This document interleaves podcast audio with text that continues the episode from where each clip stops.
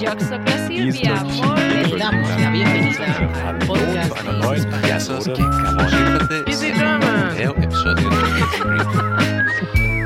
Vous êtes sur Easy French. Salut les amis. Bonjour tout le monde et bonjour Hélène. Salut Judith, comment ça va? Ça va bien et toi? Très bien, très contente d'être avec vous euh, les amis aujourd'hui et avec toi. Et pour commencer, c'est devenu un peu une habitude, donc on va écouter un super message, vraiment continuer à nous envoyer des messages vocaux les amis, c'est génial. Bonjour Easy French, j'espère que vous allez bien.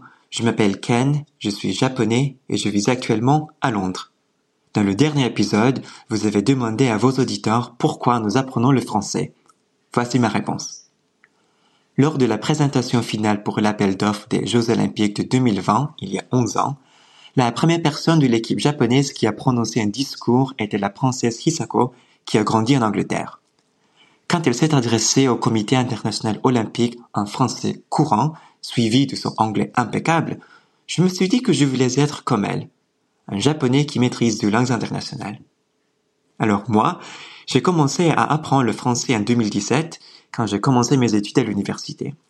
J'ai fini par écrire un mémoire sur les idéologies linguistiques dans la France contemporaine et euh, j'ai terminé en juin dernier mes études supérieures en linguistique à Oxford, où j'ai écrit un article sur les anglicismes en français. Donc le français est non seulement devenu une langue que j'ai réussi à parler, mais il est également devenu un sujet de mon travail académique. Donc c'est très important pour moi. Voilà. Merci beaucoup pour le travail que vous faites. J'ai toujours aimé vos vidéos et podcasts et j'ai vraiment hâte de découvrir le prochain épisode. Merci. Ciao. Merci beaucoup Ken pour cet incroyable message. Merci d'avoir euh, partagé les raisons pour lesquelles tu apprends le français. Et oui, parfois, ça n'est juste euh, d'une rencontre, d'un moment qui fait que euh, il y a un, un, désir qui naît comme ça de se lancer dans une aventure. Et ton histoire est incroyable. Et le travail que tu as fait sur les anglicismes en français m'intéresserait beaucoup. C'est un sujet que j'adore, comme tu le sais, Hélène. oui, on aimerait vraiment lire ton article. Alors n'hésite pas à nous envoyer un lien par mail ou euh, sur Instagram. Euh, moi aussi, j'aimerais bien le lire, ouais.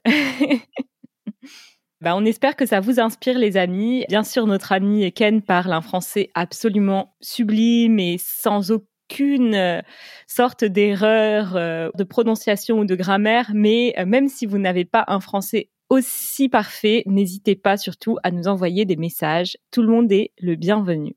Surtout même si vous n'avez pas son niveau, parce que c'est comme ça qu'on progresse. Exactement. Bon, on y va pour l'épisode? Oui. Le sujet de la semaine. Alors, pour cette semaine, j'ai pensé à un sujet très français, très culturel, mais aussi international, parce que j'ai l'impression que c'est même un sujet dont on parle peut-être plus dans les pays étrangers, parce que c'est une manière de voir la France euh, de l'extérieur un peu. C'est toute cet imaginaire, ce fantasme un peu autour de la beauté française, ou plutôt même parfois la beauté parisienne. Oui, c'est un vaste sujet, euh, plein de clichés, comme tu dis, d'imaginaire. Et euh, c'est vrai que c'est à travers le monde, il y a des images qui restent figées comme ça de la beauté française. Ouais, c'est ça, c'est très cliché. Et donc on voit parfois euh, sur les réseaux sociaux, sur YouTube, euh, des vidéos euh, comment être jolie comme une française, élégante, ou des articles, les dix choses que les françaises ne portent jamais. Et je vais dire quelque chose, je trouve que souvent ils sont vrais ces articles. Oui, c'est vrai qu'il y a beaucoup de choses qui sont plutôt vraies. Donc, euh, c'est vrai que c'est assez intéressant. Alors, par exemple, ce que je vois souvent, c'est cette idée que les Parisiennes portent un maquillage à la fois discret et élégant. Donc, notamment, on retrouve beaucoup cette idée que les Parisiennes portent beaucoup de rouge à lèvres avec euh, un petit peu de mascara, mais pas de maquillage de teint très visible. Donc, par exemple, toute cette mode un peu du euh, contouring, euh, choses comme ça, apparemment, c'est pas très parisien. Et aussi, voilà, il n'y a pas trop euh, de paillettes, de couleurs vives. C'est vraiment discret et en même temps sexy parce que le rouge à lèvres, c'est quand même quelque chose d'assez sexy dans le maquillage. Donc, euh, est-ce que tu penses que c'est vrai? ce cliché Oui, c'est complètement vrai. Les Françaises sont très adeptes du no make-up make-up. Donc, c'est-à-dire se maquiller, mais avoir l'air de ne s'être pas maquillée. Et en fait, se maquiller de cette façon prend beaucoup plus de temps et demande beaucoup plus d'outils et d'artifices que de se maquiller de manière euh, très euh, voyante Visible, et criarde. Et c'est vrai que souvent on voit par exemple à Londres, alors moi je connais pas très bien Londres, mais c'est l'image que j'en ai, on voit des gens avec euh, plein de couleurs sur les yeux, les cheveux colorés de plein de couleurs, ce genre de choses. En France, ça n'existe pas vraiment. Enfin, à Paris, on voit jamais de gens comme ça. Mm. Qu'est-ce Ou si on en voit, euh, tout le monde. C'est des euh, originaux. oui, tout le monde les regarde, ça passe pas inaperçu. Oui, on les regarde sans jugement, mais forcément, ça attire l'œil parce qu'on n'est pas habitué à voir des gens comme ça. C'est ça, ouais.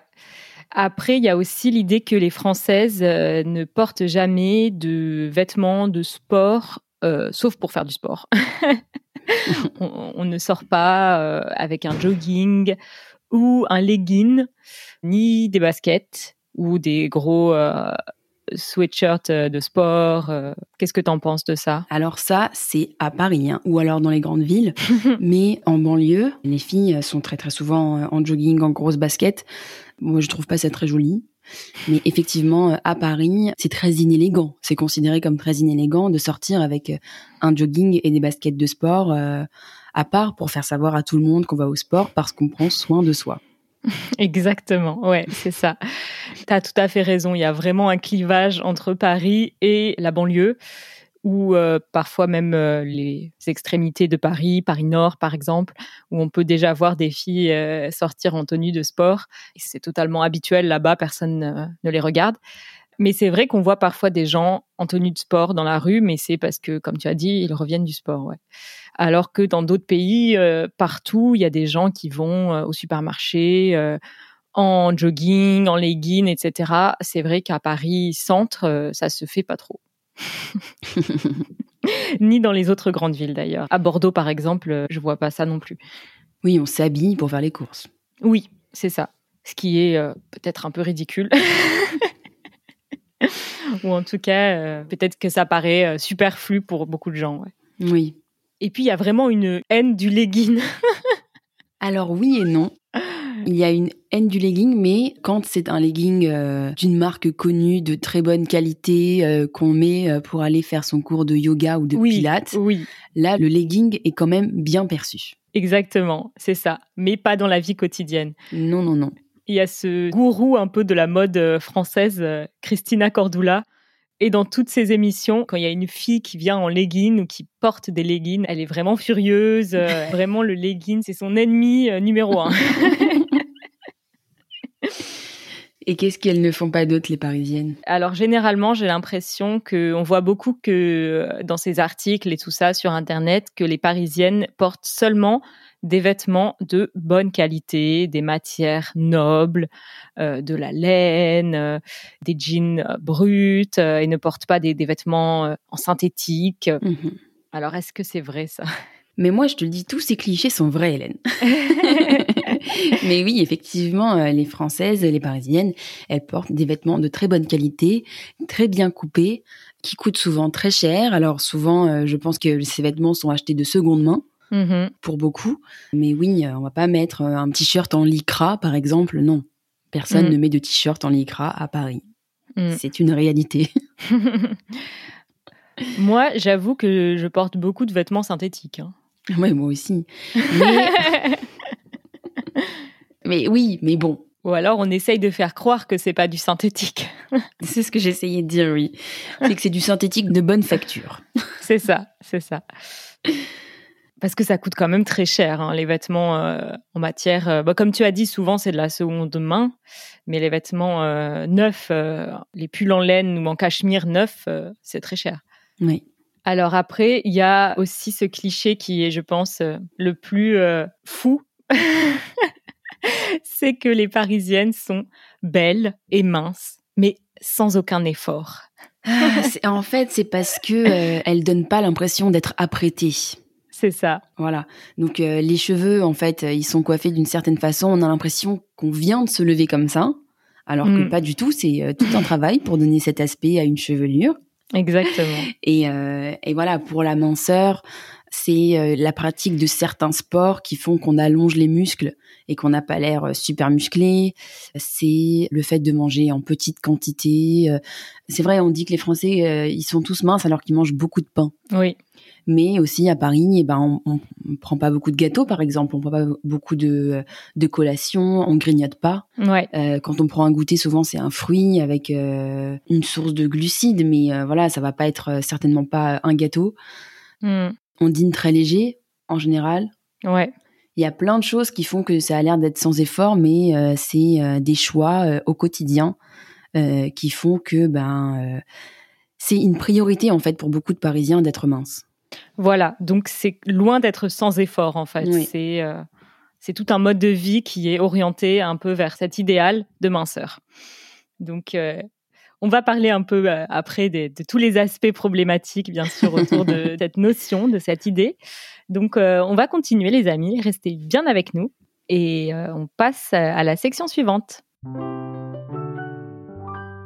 Je râle, tu râles, nous râlons. Bon les amis, pour cette fois-ci, on a décidé de euh, râler euh, un peu plus tôt que d'habitude. Parce que vous l'avez sans doute euh, perçu dans notre discours sur tous ces clichés autour de la beauté parisienne, il y a quand même des choses assez problématiques. Oui, des choses qu'on a envie un peu de déconstruire et de remettre en question, notamment cette idée qu'il faille être euh, belle et mince et surtout donner l'impression que c'est complètement naturel et qu'on n'a fait aucun effort pour euh, obtenir cette apparence. Ouais, c'est très hypocrite et euh, c'est aussi euh, très contradictoire en fait. Il faut être mince, mais il ne faut pas dire à tout le monde qu'on fait des régimes. euh, il faut avoir l'air euh, d'être mince euh, naturellement. Donc euh, c'est ouais, c'est contradictoire, c'est très hypocrite et euh, bien sûr aussi c'est on sait à quel point ça peut être problématique de, de valoriser à ce point-là la minceur. Surtout qu'on est simplement tous pas égaux face à ça, face au poids, face à l'apparence. Il y a des gens, euh, il faut le dire, c'est pas qu'une question de volonté. Il y a des gens pour qui c'est simplement plus difficile que pour d'autres euh, de rester mince, de manger sainement, de faire du sport. Ça dépend aussi de l'éducation qu'on a reçue. Euh, il y a des familles dans lesquelles, bah, en fait, il n'y a jamais de gâteau. Mm. Il y a des familles dans lesquelles on fait du sport dès l'âge de 5 ans et c'est une obligation et c'est comme ça mm, et, euh, et d'autres où, euh, où les choses sont plus compliquées parce que bah il faut aussi admettre que manger sainement bah ça coûte cher, faire du sport ça coûte cher, en tout cas euh, à Paris ouais. et voilà. Ouais, ouais, c'est sûr. Donc il y a vraiment euh, un peu un, un mépris de classe. Enfin, cette euh, cette injonction à la minceur, c'est aussi un peu un mépris de classe euh, parce que les personnes, comme tu as dit, qui peuvent se permettre de faire du sport, de manger sainement, ne serait-ce que d'y accorder du temps et la réflexion, ça demande d'avoir un niveau de vie élevé. Donc euh, c'est pas accessible à tout le monde. Et pareil pour un peu cette idée d'avoir une peau naturellement belle, euh, de ne pas apporter des grosses euh, couches euh, de fond de teint.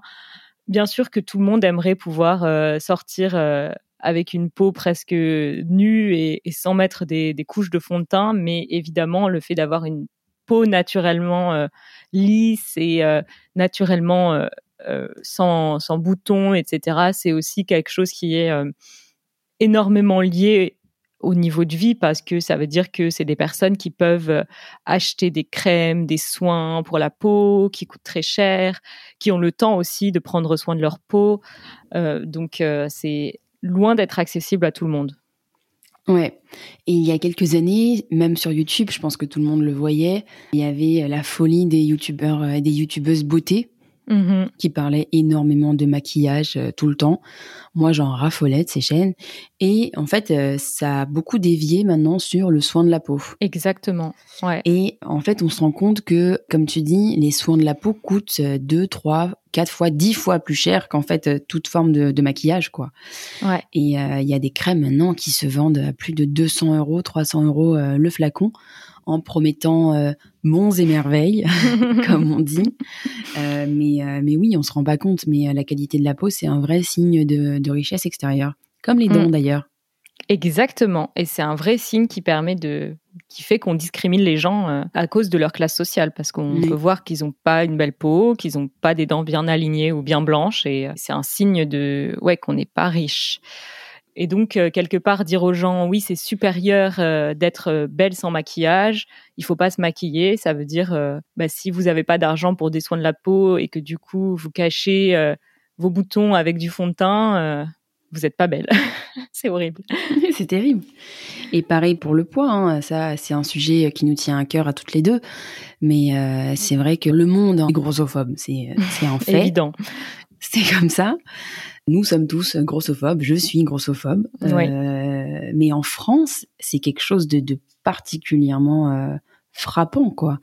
Je l'ai dit tout le temps parce que j'ai plus les chiffres en tête, mais je pense que c'est de l'ordre de 15-20%, peut-être plus, euh, les gens qui sont en surpoids ou obèses, Mhm. sûrement plus.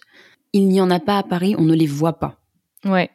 Donc où sont-ils? Ils sont invisibles, Mhm. euh, on ne les voit pas. Et ils- ces personnes existent.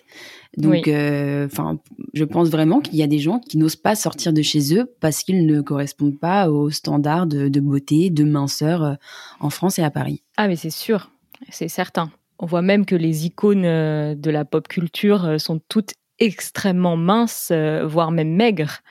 Et euh, comme si c'était un critère de beauté, quoi. Oui, oui. Et puis, euh, au-delà de cette, euh, donc de cette grossophobie, comme tu as dit, de ce classisme, il y a aussi dans ce stéréotype de beauté beaucoup de racisme. C'est évident. Euh, dans tous ces clichés sur la parisienne, euh, c'est sous-entendu que c'est une femme blanche et puis euh, qui a les cheveux lisses, qui n'a pas les cheveux frisés ni crépus. Et, euh, et puis même ce type de corps très mince aussi, euh, c'est un type de corps euh, qui n'est pas forcément la norme dans toutes les ethnicités. Ouais, complètement. C'est vrai que les cheveux, ils doivent être lisses ou euh, légèrement ondulés. c'est ça.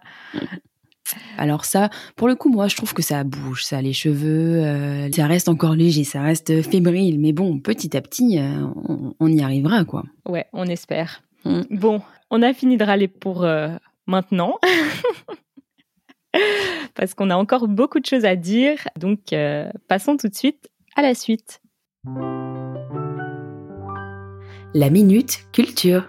Dans cette minute culture, j'avais envie de faire une petite recommandation podcast. Ok. Alors, en fait, euh, beaucoup de choses euh, auxquelles j'ai pensé en écrivant euh, ce- ces idées pour ce podcast, c'est influencé par un podcast que j'ai écouté il y a un petit moment déjà. C'est sur la plateforme Binge Audio. Tu connais? Non, je ne connais pas.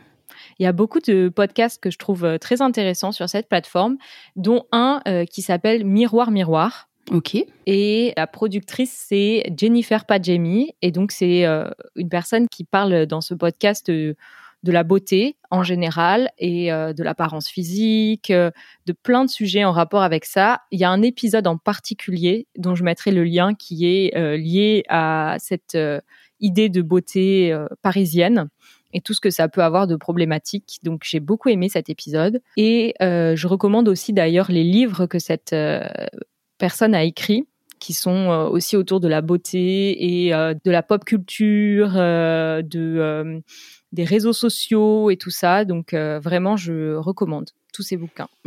Ok, super recommandation. Merci beaucoup. Bah, c'est le genre de sujet que j'adore, donc euh, je vais me pencher sur le podcast Miroir, Miroir. ouais, selon la formule miroir, miroir, dis-moi qui est la plus belle. voilà les amis, donc j'espère que ça vous plaira. Je vous en souhaite une bonne découverte et euh, on passe à la suite. Ok. J'ai capté. J'ai voulu qu'on parle un peu de mots d'argot euh, Hmm. parce qu'on en a beaucoup en français et on en utilise souvent dans ce podcast. Donc, euh, je me dis que ça doit être parfois difficile, les amis, de comprendre ce qu'on veut dire. Euh, et autour de ce sujet, j'ai pensé au mot fringue. Mhm. Qu'est-ce que ça veut dire? Alors, les fringues, c'est les vêtements, C'est ça. tout simplement. Ouais, Ça englobe vraiment tous les vêtements. exactement. Et c'est donc du euh, de l'argot Mhm. français. Et j'ai l'impression qu'on ne sait pas toujours euh, le genre de ce mot et que tout le monde ne dit pas la même chose.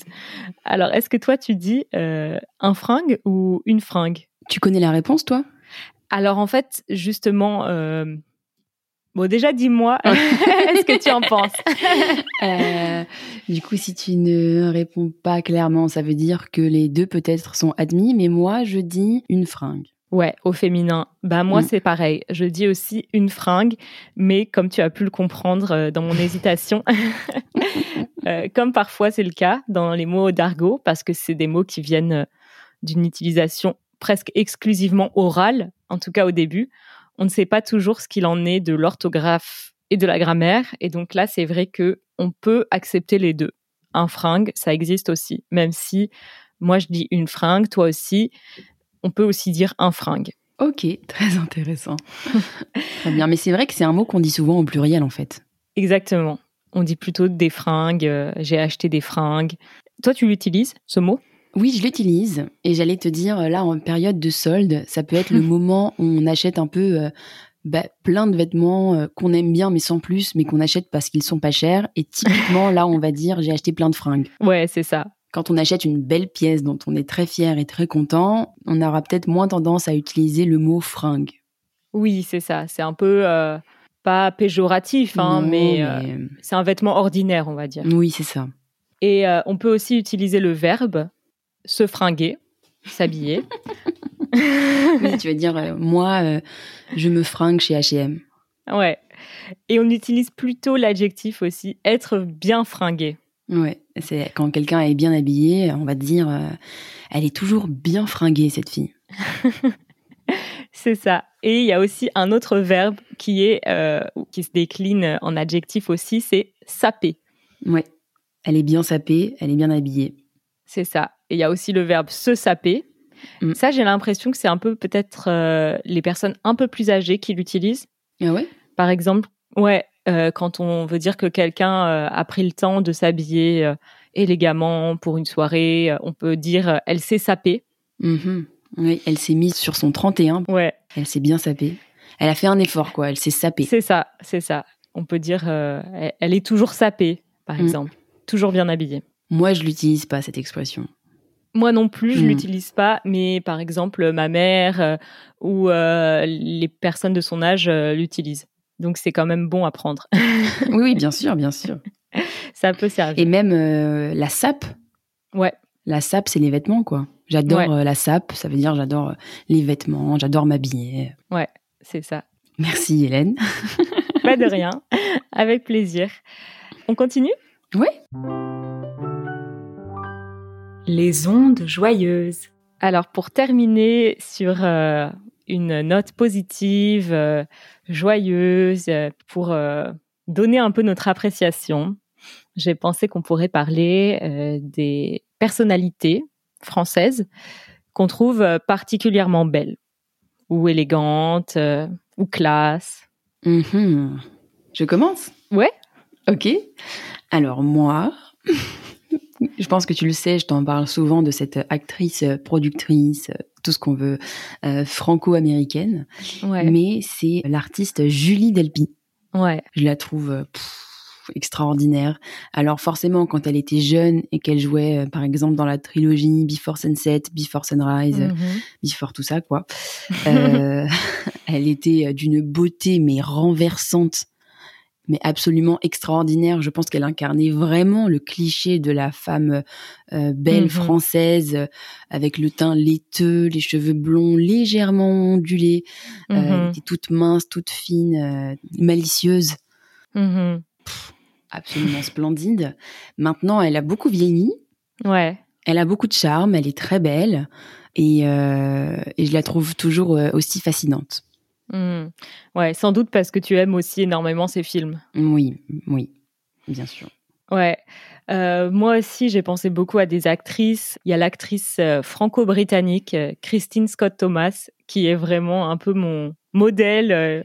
Enfin, j'aimerais, bien sûr, de manière idéalisée, hein, être un peu comme elle quand je serai plus âgée. Je trouve qu'elle est très élégante, très classe, et euh, elle a ce petit accent très léger quand elle parle français, qu'elle parle parfaitement, bien sûr qui est vraiment euh, adorable. Elle a ses grands yeux bleus. Euh, On peut la voir dans le film euh, qui est actuellement sur Netflix qui s'appelle Dans la maison, donc un film français.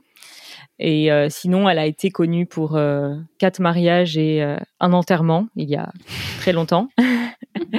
un film britannique. Ouais, Je savais pas qu'elle était française. Elle est, ouais, elle est franco-britannique. Euh, elle s'est mariée à un Français et euh, c'est comme ça qu'elle a pris la nationalité, je crois. D'accord, ok. Mm. Euh, sinon, après, j'ai Bon. pensé aussi à d'autres actrices qu'on peut voir sur Netflix parce que je me suis dit que peut-être vous les connaissez aussi, les amis.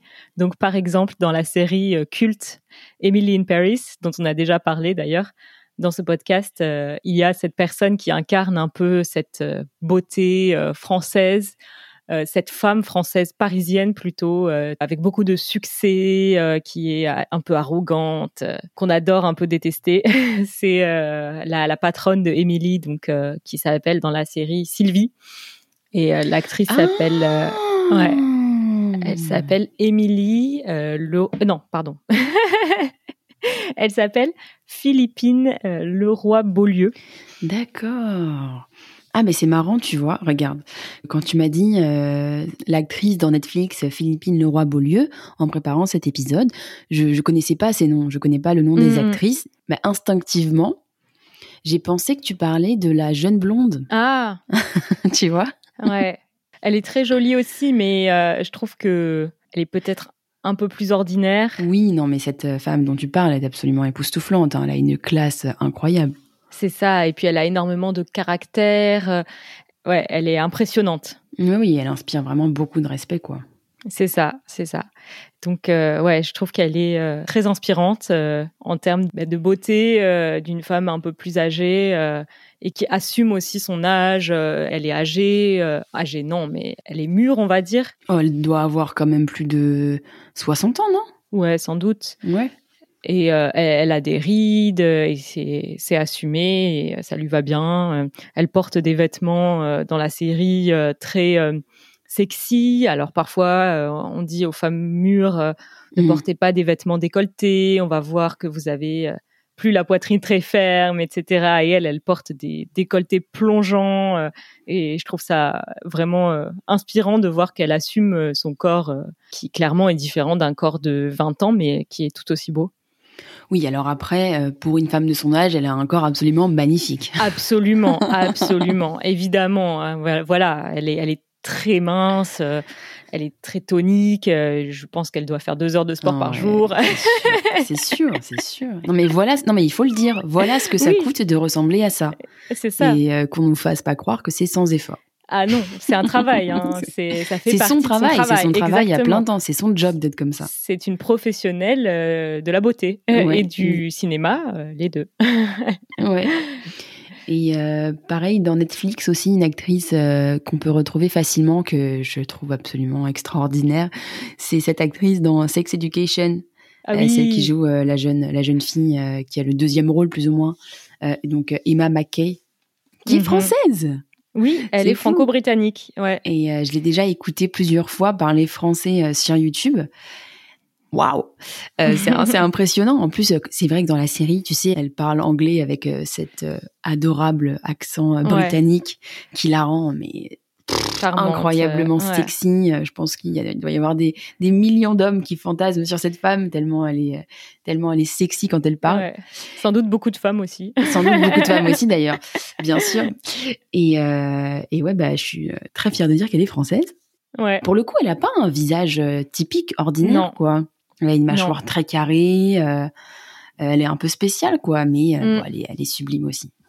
Ouais, c'est vrai. Euh, et puis toujours sur Netflix, moi j'aime beaucoup l'actrice dans la série qui s'appelle Drôle, euh, qui s'appelle euh, Stand Up en anglais, qui est cette série sur les euh, comédiens euh, parisiens dont on a déjà parlé dans ce podcast. Mhm. Celle qui joue le rôle de l'humoriste, euh, qui a une petite fille euh, qui s'appelle Aïssatou dans la série. Elle, elle est, je trouve qu'elle a énormément de charme dans la série. J'ai tout de suite remarqué vraiment son charme, euh, sa beauté. Elle est très, très, très belle. Mm. Et donc elle, je connaissais pas son nom non plus parce que c'est vrai qu'on connaît pas toujours le nom des acteurs sur Netflix.